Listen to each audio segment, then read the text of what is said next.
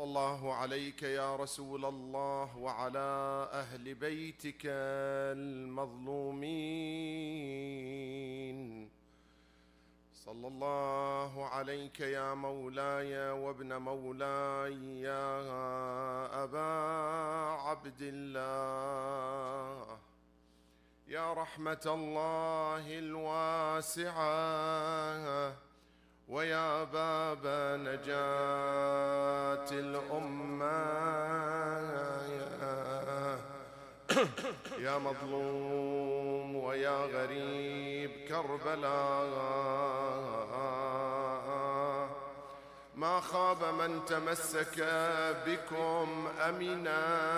والله من لجأ إليكم.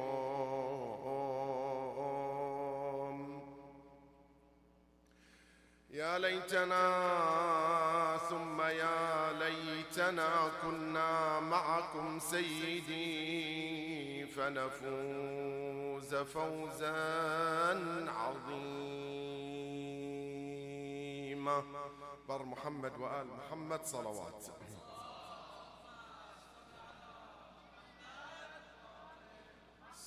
بسم الله الرحمن الرحيم. الحمد لله رب العالمين. الحمد لله الذي هدانا لهذا وما كنا لنهتدي لولا أن هدانا الله وأشهد أن لا إله إلا الله وحده لا شريك له وأشهد أن سيدنا وعظيمنا وحبيب قلوبنا النبي المؤيد والرسول المسدد والمصطفى الأمجد والمحمود الأحمد حبيب إله العالمين أبي القاسم محمد.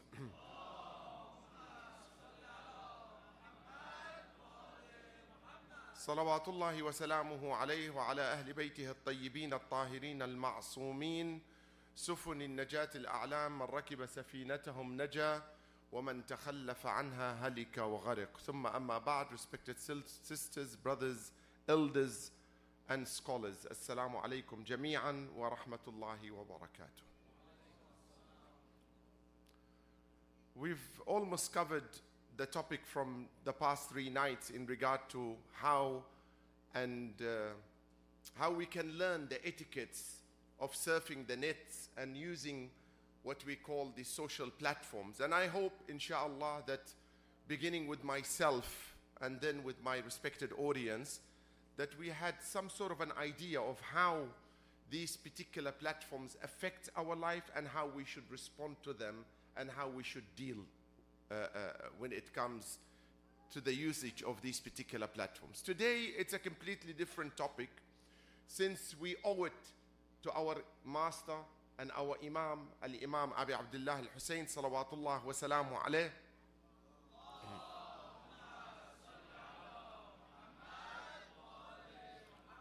To spend a little bit of time understanding what our beloved master al-imam al-hussein salawatullah salamu alayh wants from us as his followers because we can't just be followers by lip service we can't just say i love someone but when it comes to action i don't produce results the arab poet says in one of his stanzas he says يا من تدعي الحب مجانا هلا أقمت على دعواك برهانا or you who claim to love someone should you not at least corroborate your love with action? Right? It just can't be, I love you, I love you, and then salamun alaykum khuda. There is nothing that is actually proven in action. And to prove that in action, it means we have to emulate the lifestyle, the characteristics, the values, the principles, everything Imam Hussein salawatullahi wasalam lived for and died for must become part and parcel of our own life now in life. Why I say this? Because we have a hadith by Imam al-Sadiq salawatullahi wa salamu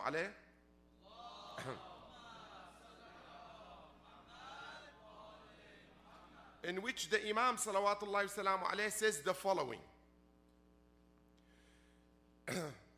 he says, after someone came and spoke to the Imam. So he's having a dialogue with the Imam, a nice conversation. All of a sudden, the Imam asked this person the following uh, question. And there is a lot of benefit in this hadith, by the way, because it opens to us a huge, horizon of how we should deal with one another on the basis of being the followers, firstly, of Ahlul Bayt and belonging to one community. And don't misunderstand me when I say belonging to one community to mean one particular nationalistic. No. One community, I'm referring to the Muslim community, the followers of Ahlul Bayt at large, be it you are Afghan, Arab, Indian, Khoja, you name it. We, what, she, what binds us together, what brings us together, what unites us together is that we're all followers of what? Of Ahlul Bayt salawatullahi wa salamu alayhim ajma'in. That's the number one question. That is the identity we should hold and be proud of. When someone asks you, what is your identity? Unmistakably, first and foremost, my identity is that I'm a Muslim. And what comes after that matters not. What comes after that matters not.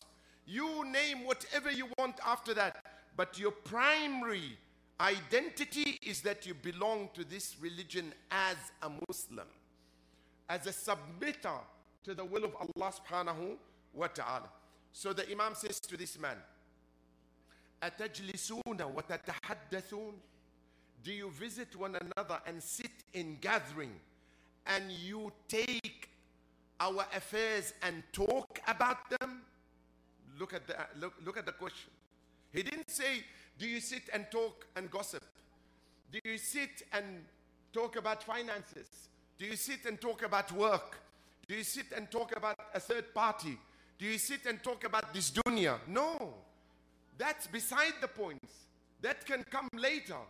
Of course, not the gossip part, but anything else, right?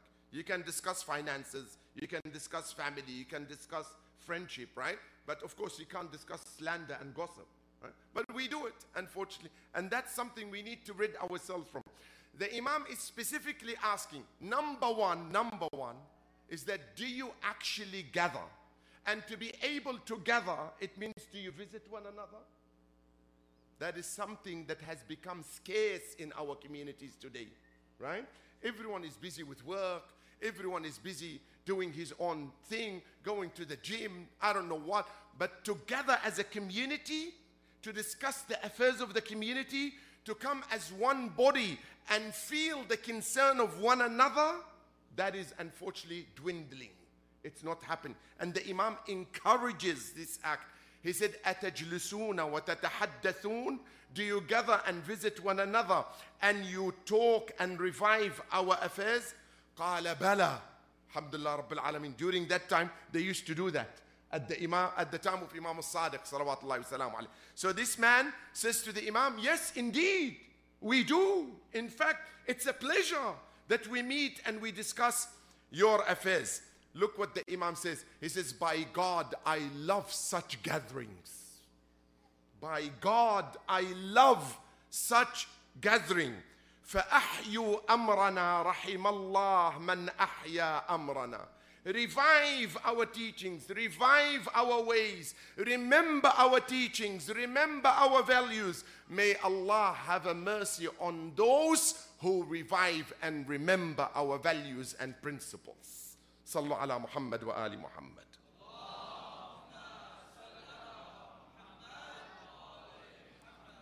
And then Allah subhanahu wa ta'ala says what in the Quran? It's amazing that, you know, the, the, the, the, the lifestyle of Ahlul Bayt and the Quran are synonymous. They are one thing. They reflect on one another. Ahlul Bayt look at the Quran and they are a, a, complete reflection of image of the Quran. And then you look at Ahlul Bayt, you see exactly the Quran in them. Subhanallah. Look at this ayah in Surah Al-Anfal, verse 24. Allah subhanahu wa ta'ala says, يا أيها الذين آمنوا استجيبوا لله وللرسول إذا دعاكم لما يحييكم. O you who believe, respond to Allah and to His Messenger when He calls to you to that which what? Which revives you. So when Ahlul Bayt call you, when Allah calls you, when Rasulullah calls you, you are actually, before responding to them, dead. We're a dead entity until and unless we respond to Allah and the Prophet and his household. يا أيها الذين آمنوا استجيبوا respond hasten in your response when Allah subhanahu wa ta'ala calls upon. So how does Allah call upon us? How? Every time, every time Allah subhanahu wa ta'ala says in the Quran and you read in the Quran, Ya ayyuhalladhina amanu. Who is he calling? Who is he calling? The Canadians out there? He's calling the Americans? Okay? He's calling the Arabs? He's calling a specific type of people. And the Quran has three different addresses or four different addresses. Ya ayyuhan nas, general, all in all. When Allah says Ya ayyuhan nas, it means it's a matter that concerns what? The entire human race, right? The entire human race. So this is a general address to everyone who calls himself what? Human. One address. Second address, Ya ayyuhal kafirun. That is specific. Huh? That is specific. We know who that address belongs to. Ya ayyuhal kafirun. Okay? The third address, which is our point of discussion, is when Allah says, Ya ayyuhal ladina amanu. When Allah subhanahu wa ta'ala says, Ya ayyuhal ladina amanu, means drop everything and listen. What does Allah want from you? Huh? What does Allah want from you? Because Allah is not calling you in vain. Allah subhanahu wa ta'ala is calling you to refine you. Allah is calling you to revive you. Allah is calling you to make you shed all the ailments and the diseases of the hearts, whether it's gossip or greed or selfishness or conceit or arrogance or whatever, you name it, right? Allah subhanahu wa ta'ala says, Ya ayyuha alladina amanu. أقيموا الصلاة establish الصلاة يا أيها الذين آمنوا كتب عليكم الصيام يا أيها الذين آمنوا كتب عليكم القتال يا أيها الذين آمنوا and the list goes on right that call should send shivers down my spine because Allah now directly is talking to me provided that I believe that I'm a believer right provided that I enumerate myself among those who call themselves what mu'mineen, right? Then the address is specific to me. And each and every one of us should feel that Allah subhanahu wa ta'ala in his infinite wisdom and glory is actually talking to me specifically. So Ya ayyuha alladhina amanu, yes, it may include everyone else among the mu'mineen, but it is also a special address to me specifically because I am a mu'min and I need to respond to Allah subhanahu wa ta'ala. So we say that indeed it's a great honor and a great privilege that Allah subhanahu wa ta'ala gives us the opportunity to actually attend the majalis of Imam Hussein salawatullahi wa Wallah, thumma wallah, wa billah, wa tallah. These all three types of, of, of, of you know, calling on Allah subhanahu wa ta'ala. Billah, wallah. Every time you come to this majalis and every time you take a step forward, one of your misdeeds or one of our misdeeds is being wiped away and 10 of good deeds are added to your book of accounts. Every time you come to this majalis, you are pleasing Rasulullah himself, sallallahu alayhi wa sallam. Because if Rasulullah is the one that actually initially cried over Imam Hussein salawatullahi that in itself legitimizes the crying over Abi Abdullah al-Hussein salawatullahi Don't let people fool you with things that make no sense whatsoever. Allah subhanahu wa ta'ala saved Adam on the day of Ashura. Allah subhanahu wa ta'ala brought Adam from Jannah on the day of Ashura. Allah subhanahu wa ta'ala saved Musa on the day of Ashura. Allah subhanahu wa ta'ala made the Ark of Noah rest on the mountain of Judi on the day of Ashura. So we should celebrate it. Really? Why are you celebrating something that is 3,500 old and you're not commemorating something that is 1,400 old. Right? which is the martyrdom of Imam Hussein salawatullahi the grandson of Rasulullah sallallahu. You know, if you fast on the day of Ashura, Allah will forgive a year that passed and a year that came. What a load of lies. What a load of lies. You know why?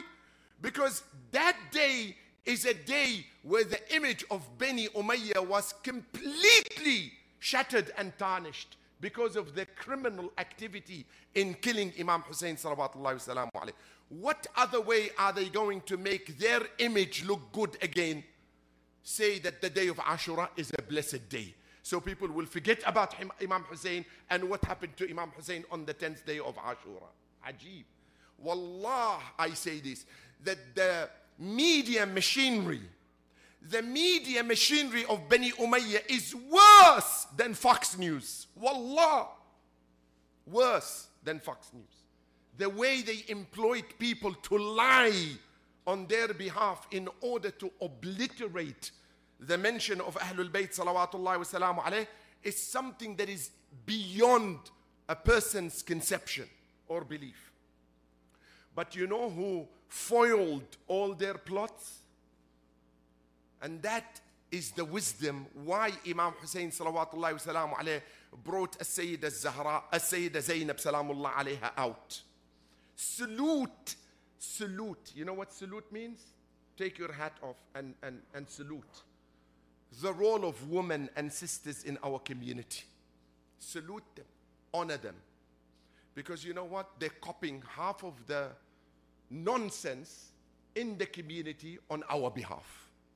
They are targeted. They go on a bus, someone tells her, What is this tea towel on your head? Right? You've heard this? Why do you wear a tea towel? You go in on, on the bus with a suit, with a tie, no one knows you. Right? You keep a nice beat, they think you're a model, right? Or you're probably uh, going for an interview with one of those, you know, uh, high-end brands, Louis Vuitton, or Versace, or Christian Dior, what have you. Inshallah, one day we'll have our Muslim Dior, not just Christian Dior. Sallallahu ala Muhammad wa ali Muhammad.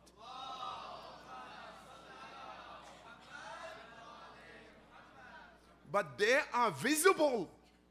They are there in everyone's face they are actually carrying the legacy of Zainab salamullah alayha.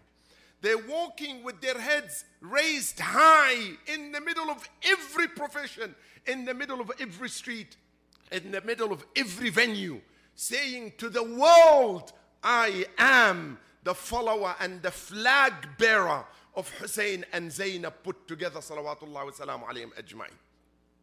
Zainab is the one, the epitome of the mouthpiece of the actual media machinery after, after the martyrdom of Imam Hussein wasalam.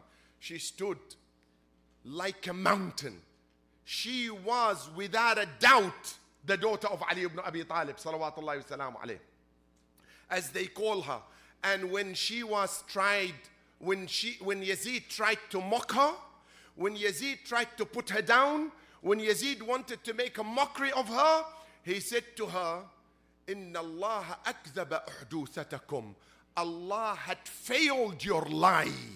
Allah had exposed your lie, you and your brother. She looked at him and she said, It pity me, O Yazid, it pity me that I should talk to someone like you. Look how strong she was. She was taken prisoner of war. But you know why she was so proud?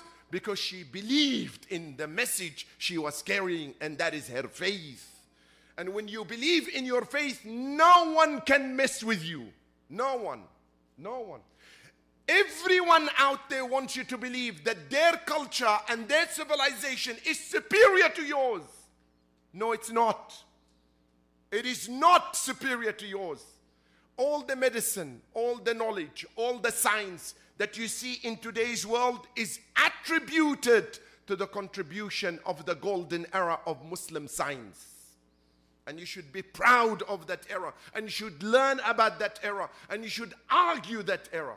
What makes your way superior to my way? Right? What gives you the right to write out the Charter of Human Rights. What do you know about human rights? Hmm? What do you know about human rights when you created slavery for 50 years and brought people from their own homelands? And now you're going to tell me what it means to be free? When Islam said it 1400 years ago, there is no difference between an Arab over a non Arab, or a white over a non white, or a black over a white, or a red over a yellow, or a yellow over a red. No discrimination. All of them in the sight of Allah are like the teeth of a comb. One level. One level. The only one among them, whether he's white, black, yellow, red, male, female, Arab, non Arab, the only superiority that you can enjoy is on the basis of your taqwa, on the basis of your righteousness. What makes you a good human being in not also a good human being that you think you can show off among other human beings. No. What makes you a good human being in the eyes of Allah which means if I think I am someone that bears righteousness and practice righteousness, I should not think or be conceited that now I am better than someone else. Impossible. That is not the quality of a mu'min. That is not the quality of the follower of Ahlul Bayt. Salawatullahi wa salam alayhim ajma'in. Musa was a prophet or not? one of the ordinary prophet or one of the special prophets? One of the special, one of the five. They call them ulul azm. Those who are most endowed with a message. Subhanahu wa ta'ala says in Surah Al-Ahzab, وَإِذْ أَخَذْنَا مِنَ النَّبِيِّينَ مِيثَاقَهُمْ وَمِنْكَ وَمِن نُوحٍ وَإِبْرَاهِيمَ وَمُوسَى وَعِيسَى These are ulul azm. Minka means you, Ya Rasulullah. We took a strong covenant from you. And then from who? منك ومن نوح وإبراهيم وموسى وعيسى and from Noah from Abraham from Moses from Jesus okay Musa salamullah alayh goes to receive the tablets from Allah the commandments so Allah subhanahu wa ta'ala says next time you come to get more revelation bring someone who is you think is less than you how many at times we think people are less than us Seriously, let's face it. How many times? How many times I would be walking down the street and I think, ah, look at this drunken guy. My God, bro. And thank God I'm a Muslim. Isn't that what we think? Yeah? Look at this guy. He's drunken. He doesn't know what he's doing. So Musa salamullah alayhi says, okay, if that's what you want, Ya Allah, that's what you want. It is what it is. So Musa, a few days later, comes. Exactly what I gave the example. He saw a drunken man. So he looks at him and says, Maybe I'm better than him. I'm a prophet at least. Right? Surely I'm better than him. He's about to take him with him. And then he said, Astaghfirullah, maybe sometimes this man could repent. He could become a good man. He could go back to Allah subhanahu wa ta'ala. And Allah may accept him. And he may get to a stage higher than the angels. Can a human being get to a stage higher than the angels? Can he? Can he or not? Are you confident? Say it. Of course he can. Why? Because angels are created to worship Allah. You, as a human being, are created with both options to worship or not to worship. If you decide to worship and not to worship, you have gained a level higher than the angels. Because by choice, you decided to worship and not to go against Allah. Now you have a rank higher than the angels. See why Allah created you? When Allah subhanahu wa ta'ala said to the angels, Inni ja'ilun fil ardi khalifa. I want to create a vicegerent on earth. قالوا أتجعل فيها من يفسد فيها ويسفك الدماء ونحن نسبح بحمدك ونقدس لك قال إني أعلم ما لا تعلمون huh? He said, Oh Allah, would you create in this world someone as a vicegerent to you? Someone that will create mischief and spill blood while we glorify thy name? Allah said, I know what you don't know. Don't argue. Of course, the Malaika were not arguing. Actually, they were just inquiring. And to corroborate their inquiry, they mentioned do, these two things. And how did they know? This is not my topic for discussion today, but in passing, quickly. Okay, it's already 8.30. MashaAllah. In, in passing, in passing, they said because they knew that there was a creation before Adam that were living on this earth, that they were always creating mischief and killing one another. You know, and this makes perfect sense. And we are the only religion that acknowledge this, by the way. Because every other religion says humanity started from who? From who? Thank you. And that is, if we admit it as Muslims, we would have shot ourselves in the leg because scientifically does not stand. Right or wrong? The earth has been for millions of years here.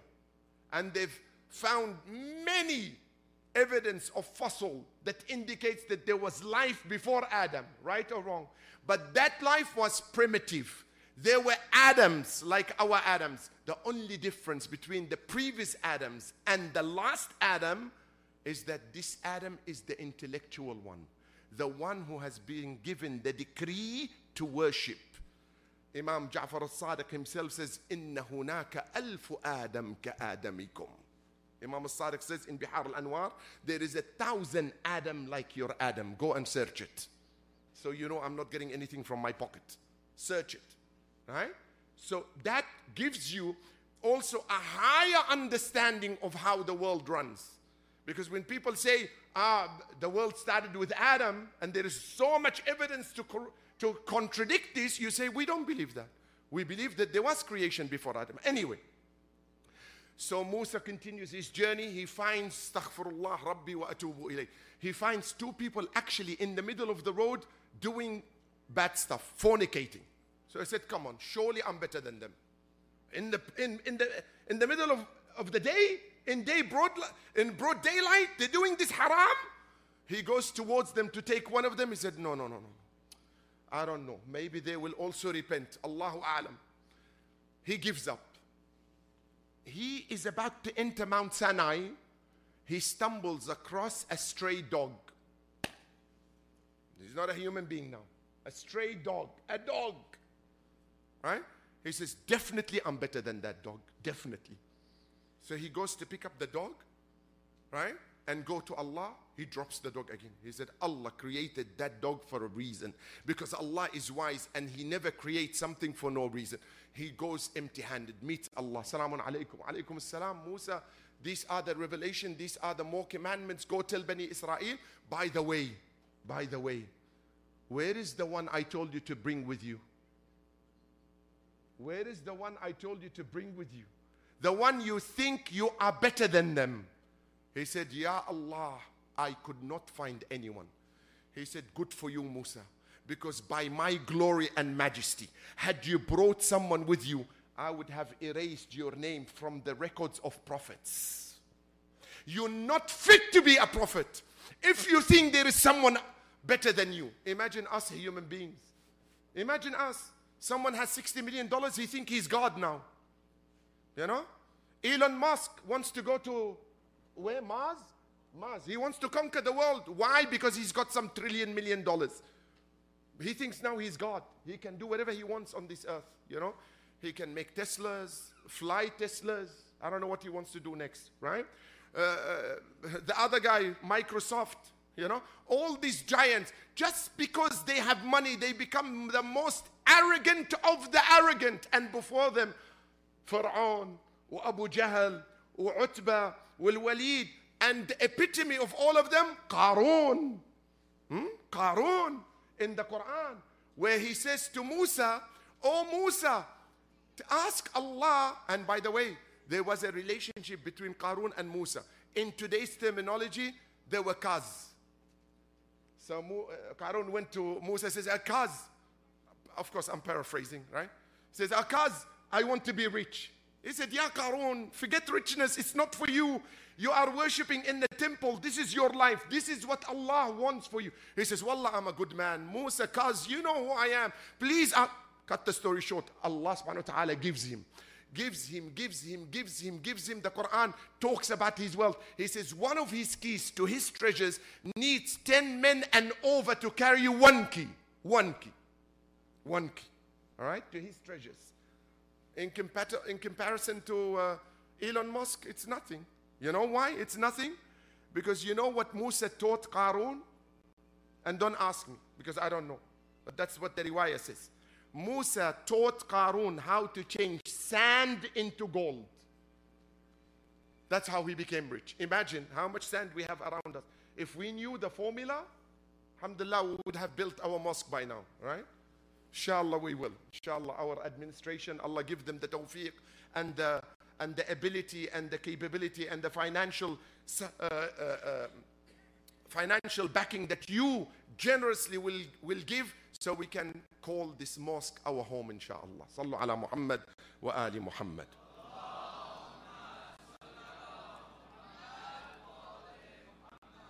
So Qarun comes back. Musa says, Where is your charity? Why aren't you paying charity? Because they have a tax on money, according to the scriptures in the Torah.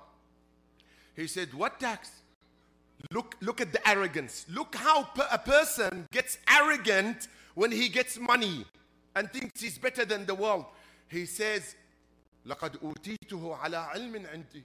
I knew I was going to become rich. Allahu Akbar. You were begging yesterday. You were begging Musa to tell you how to become rich. Now you are saying that I knew. That's how they act. That's how people act. Humble yourself because you will never be able to reach heaven.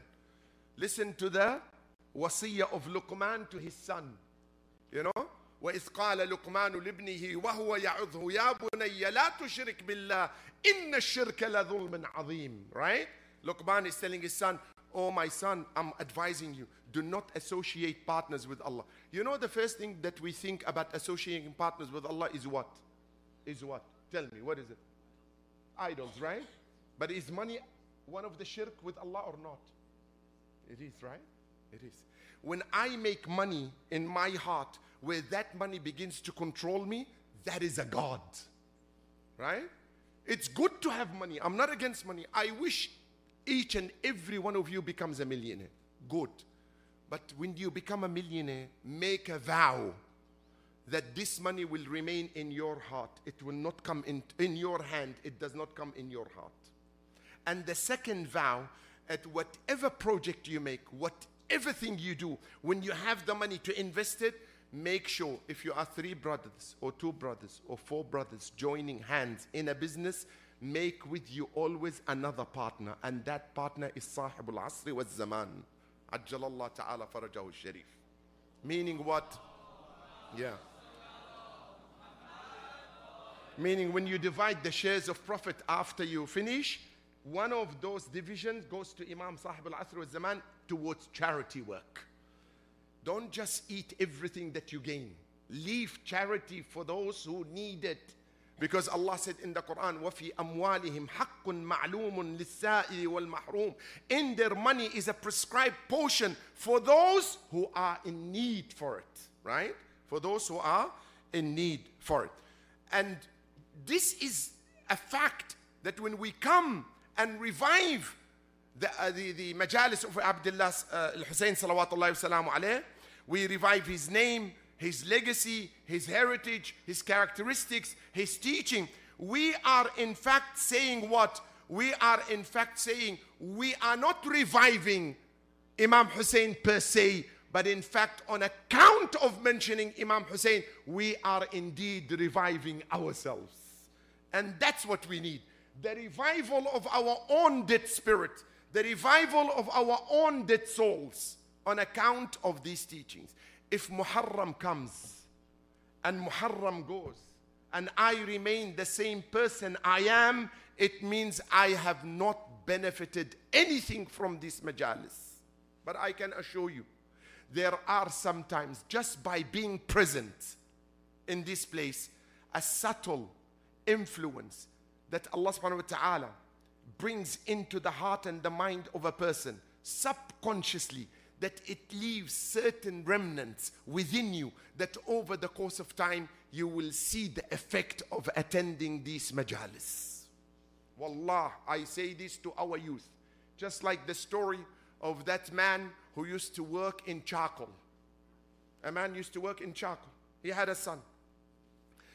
the son could not believe or relate that prayer has any effect. So he keeps telling his father, Ya Ammi, why do you always pray to Allah? What are you getting out of this prayer? I, I don't see any change in you. You know, I don't see any physical change. So the dad wanted to teach his son a practical lesson. Because if I talk to him for three hours, he's not going to be convinced, right? Salah has this merit, Salah has this merit, Salah will change you to this, Salah. No, it needs to be a practical example. So he says to him, and, and the shop was close to the sea. So he gives him a, you know, this containers which has hole in it. What do you call it? Sifta? What do you call it? Sifta? Sifta. It's pitch black because they carry coal with it, charcoal. So he says to the son, take that particular sifta, which is pitch black, and go fetch water for me. The son looks at the dad. He says, Are you mad? It's a sifta. He said, Ya Ammi, just do it. I mean, why do you argue with everything? Just do it. So he goes. For one month, he's going forward and backward, forward and back. The son is thinking what? That one day he's going to achieve bringing water back to his shop. Right? After a month, he takes the sifter and he throws it on the floor. He said, What are you trying to prove? I cannot get you the water. The father smiles. He said, That's not my point. He said, What the heck? What is your point? He said, Look at the color of the container. How it was and how it is now. He said, Oh my God, it was pitch black and now it is sparkling white. He said, And that's how the effect of salah is in your heart.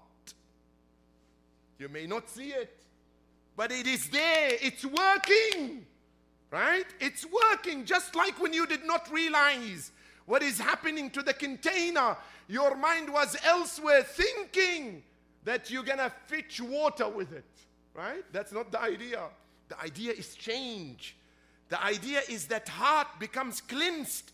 It gets away from all the toils and the soils of all the ailments and the diseases that we, that we carry with ourselves every now and then. In reality, we are the one, as I said, that are being revived when we talk about the majalis and the, Uh, the, the, characteristics and the teachings and the principles of Imam Hussein salawatullahi wasalamu What we actually seek to have during this majalis is to pay tribute, tribute to the partly to the life of the Imams.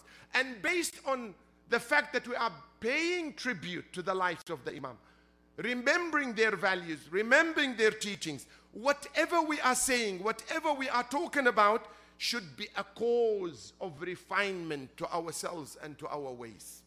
Yani, if I have a bad habit, now when I listen to Imam Hussein and how he sacrificed everything, he sacrificed everything he had. He did not spare anything until he turned to Allah and said, Ya Allah, khudh hatta tarda. Ya Allah, you take until you are satisfied. Now what do we say? We say, Ya Allah, give until we are satisfied. See the difference? A huge difference. We always want, want, want, want, want, want. We never give, right? We never give. We need to learn the art of giving. And we need also to learn the art of giving up on something. Right? We need to be in a position where if I know, but you know what? Our problem is what? Our problem is we acknowledge we have a problem, but we don't give up or work out something or a system to give up on that acknowledgement.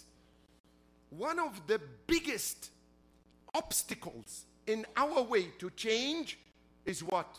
Do you know what it is? To acknowledge that I have a problem. Often we think we are free from problems. Everyone else has the problem. The wife is the one that has the problem and issues and attitude. The, my son is the one who has issues and attitude. My daughter is the one who has issues and attitude and she doesn't listen. But I am Mr. Perfect. I do nothing wrong. Everything I say is right. Ajib, you know? Ajib. We all have our own shortcomings. All it takes for change to take place is, in fact, to admit that I have a problem and acknowledge that I have a problem. Imam Ali says, the first point of true repentance is to admit that you have a problem. to admit and begin by saying, I admit, oh Allah, forgive me. Secondly, after that, there is another condition. It's not good enough to just admit. You admit and you make a commitment. What is the commitment? I'm not going to go back to the same habit again. Thirdly, another commitment. What is it? I would hate to revisit the shortcoming or the sin or the bad deed that I've been doing in as much I was I would hate to be thrown back into hellfire. Can you imagine? To that extent. Imam Ali goes even further, but I don't want to make it difficult for you. Three is enough. If we can achieve these three, it's enough. If you want to explore more, go read the hadith of Amir al-Mu'mineen as to what is the third con- the fourth condition. It will make you shiver as to what the fourth condition is. Should I say it? Should I say it? Imam Ali says you should shed every piece of meat on your body that was fed with haram until your skin attaches to your bone and you start again with halal feeding of your body and your system. Allahu Akbar. To that extent. To that extent. But we don't want to make it difficult to our youth. Just start with admission. Start with admission. One of those people who realized that particular mission, by the way, this is the first two pages of my speech. But anyway, inshallah, we have three more days or four more days. We can continue. We need to go to Ali al Akbar. What an amazing human being.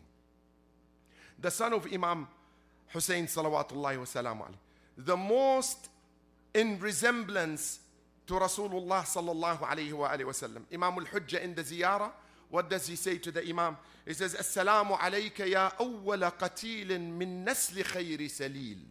Peace be upon you, or the one who was the first to be killed on the plains of Karbala from the progeny of the best of mankind.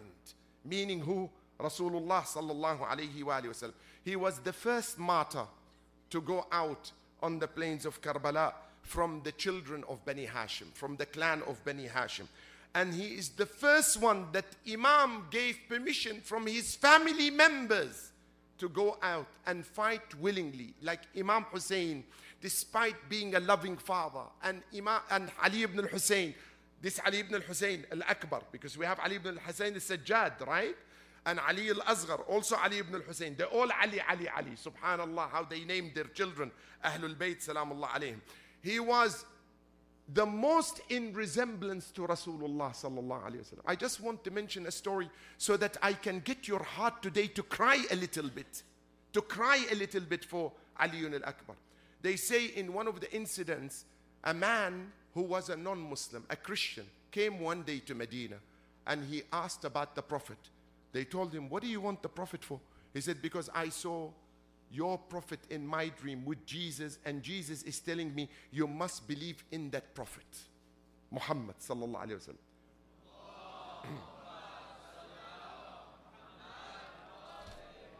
so I'm coming to declare my shahada in front of your prophet. They said the prophet died. While he's talking, they told him, you know what? Best thing, go to his grandson, Imam Hussein. He's in the mosque. Go to him, maybe you can do the shahada in front of him. He goes to Imam Hussein. He greets him. Imam Hussein said, What brings you here? He tells him the dream.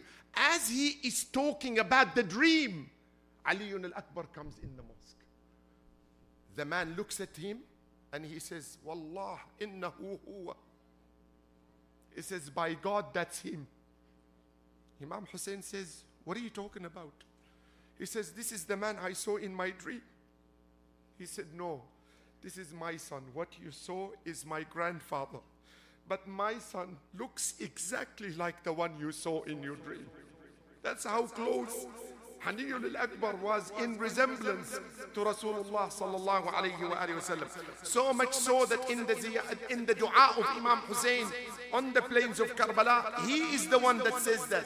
He says, كنا إذا اشتقنا إلى نبيك When we used to miss your prophet and we wanted to remember how he looked, we used to look at the face and the countenance of Ali al-Akbar. Imam Hussein, look what he says to this man. He said, This is my son. If this son of mine was yours and he stepped over a thorn, what happened? What would happen to you? You know, he says, if this my son stepped on the thorn and he's your son now, what would you do? He said, with this beauty and this akhlaq, I swear to Allah, I'll die. I'll die if he's pricked by a small thorn. He said, by God, this son of man will be cut into pieces on the day of judgment by people who claim that their master and their prophet is none other than Rasulullah sallallahu. And he's saying Muslims will kill Ali al-Akbar. When Ali al-Akbar presented himself to Imam Hussein, the great scholar Ja'far Tustari says, Imam Hussein, when he sent his son to the battlefield, Three times he almost lost his, his life. The first time when he took permission from his father, Ali al-Akbar went to Imam Hussein and sought permission. At that time, Imam Hussein felt as if his soul was about to leave his body. When he mounted his horse, his aunts and the women folk of the tent of Imam Hussein came out to bid him farewell. They raised their voices with cries and tears, bidding Ali al-Akbar farewell. Imam Hussein set them aside and said to them, leave him, for by Allah, in a moment, he shall meet his martyrdom and be in the presence of his grandfather, Rasulullah. Then Imam Hussein said to Ali al-Akbar, Waladi Ali, come to me, let me smell you and allow me that you take a smell of me as well They began to hug and then both of them were thrown unconscious to the floor. Then Imam Hussein held his bead, his blessed bead, and turned towards heaven and he began to pray, to pray and says, Allahumma اشهد على هؤلاء القوم فقد برز إليهم غلام أشبه الناس خلقا وخلقا ومنطقا برسولك محمد Oh Allah bear witness against this kind of people for someone has appeared in front of them who is most in resemblance in terms of look and akhlaq to none other than Rasulullah while he is bidding his son farewell Ali al-Akbar knew this is permission to go and fight. So he attacked the army of Umar ibn Sa'd. He turned the left side on the right and the right on the side on the left and then began to circle him. He managed to kill a great number of them and then he began to introduce himself saying to them أنا علي بن الحسين بن علي نحن وبيت الله أولى بالنبي والله لا يحكم فينا ابن الدعي أطعنكم بالرمح حتى ينثني he continued to fight until he was overwhelmed by all the wounds and the blood and the thickness and the heavy weight of his armor. He came back to his father Hussein saying, Oh father, do you have a sip of water? Imam Hussein said, Woe unto people who will kill you soon, oh my son, how they will face their grand, how they will face your grandfather, Rasulullah, Ya Aba al-Atash, oh father, I am being forced to fight while thirst is overtaking me and the heaviness of the metal armor is weighing me down. Imam Hussein held him again and began to cry and said to him, يعز على محمد وعلي وعلى أبيك It bereaved me, O Ali al-Akbar, that you come to ask for my help and it bereaves your grandfather Rasulullah and your father Ali that you seek their assistance and help but they are unable to reciprocate يا علي ارجع إلى قتال عدوك Oh Ali go back and fight these people who want to diminish Islam Ali al-Akbar went back. He attacked them left, right and center until Ya mu'minun عظم الله لكم الأجر May Allah reward you on this plight of losing Ali al-Akbar. Someone by the name of Murra ibn Munqidh at-Tamimi came towards Ali al-Akbar. He pierced him with a lance and another person came and hit Ali al-Akbar on the middle of the head while Ali al-Akbar is on his horse. He hung the, the, the neck of the horse so now his head is profusely spitting, spitting blood and the blood covered the eyes of the horse. Instead of the horse turning back towards the camp of Imam Hussein. Ya'uzzu alaykum ya mu'mineen. It bereaves you, all believers, to know that the horse ran in the opposite direction towards the camp of Umar ibn Sa'ad. They began to attack him They started hitting him with strikes of their sword. The riwayah and Hamid ibn Muslim says they cut him into pieces فقطعوه إربا إربا رحم Allah. May Allah have mercy on you when you cry loudly with me, Wa Aliyah. Louder, louder, Wa Aliyah. At that moment, At-Tustari says this is the third time when Imam Hussein was about to lose his soul because he heard the cries of his son Ali al-Akbar saying to Imam Hussein, Ya Abata, alayka minni salam. This is my grandfather Rasulullah has given me a sip of water and he is saying to you that we are waiting for you, O Hussein, for there is a cup of water reserved to you. When they heard the cries of Ali al-Akbar, they came out because Imam Hussein began to say, Wa walada, oh my son. Then he went to him, he cleared those who were killing him or trying to strike him further, and he sat laying next to, to him after he had fallen from his horse. The riwayah says Imam Hussein laid by his body,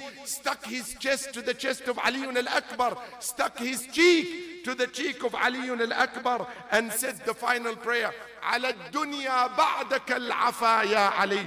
May this world go to loss after you, O Ali. Inna lillah wa inna ilayhi raji'un.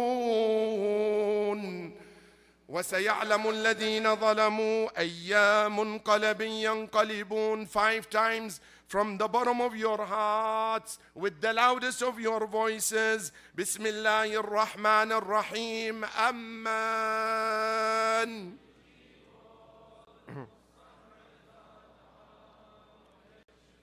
louder أمان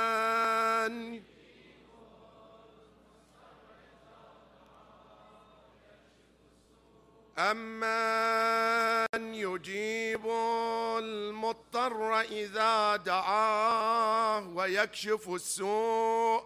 أمن The last one with the loudest of your voices. أمن يجيب المستر. بحق محمد وآل محمد وبحرمة الفاتحة مع الصلوات.